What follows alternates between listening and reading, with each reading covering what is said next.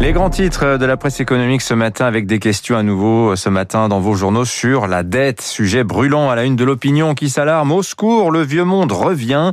Le vieux monde, c'est l'inventivité, l'inventivité fiscale made in France. Un ISF, droit de succession, assurance vie, plus-value. Les idées fusent, notamment à gauche en matière de taxation. À un an de la présidentielle, hein, l'opinion voit ainsi le débat sur les voies et moyens d'une sortie du quoi qu'il en coûte sur la rampe de lancement. Alors il y a d'abord la commission sur l'avenir des finances publiques présidée par Jean Arthuis. Elle doit rendre d'ici la fin du mois ses propositions pour éclairer la trajectoire des finances publiques. Deux semaines plus tard, la Cour des comptes devrait suivre avec elle aussi un rapport. Euh, Olivier Dussopt, un ministre des comptes publics, annonce la couleur à l'opinion ce matin. Le déficit public définitif pour 2020 se rapproche, dit-il, de 10% à 178 milliards d'euros. Il faut, dit-il, revenir à une situation de contrôle de notre dette, celle du Covid. Nous allons la rembourser. Dire le contraire serait irresponsable. Une grande nation ne fait pas défaut. Nous tiendrons nos engagements, martèle le ministre. Alors la question c'est comment va-t-on procéder? L'option du gouvernement euh, se confirme. Hein.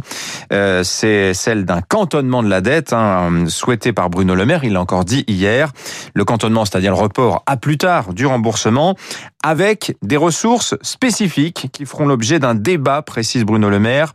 Quelles ressources l'impôt Peut-être on en reparlera. En attendant, un débat hein, se pose dans l'immédiat sur l'épargne des Français, avec une contribution intéressante ce matin dans les échos, celle d'Édouard Tétrault, qui suggère de privatiser l'essentiel des entreprises encore détenues par la sphère publique. Le succès de la privatisation de la Française des Jeux nous éclaire peut-être sur le succès potentiel de telles opérations.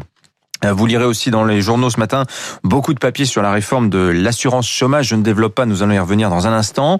À la une des échos, secousse à la tête de l'Empire Danone. Le journal revient longuement sur le sort d'Emmanuel Faber, un contrat de céder la direction générale tout en conservant la présidence. Et puis, le Financial Times lui titre ce matin sur la vaccination aux États-Unis. Joe Biden garantit que l'Amérique aura assez de doses pour vacciner tous les adultes d'ici la fin du mois de mai.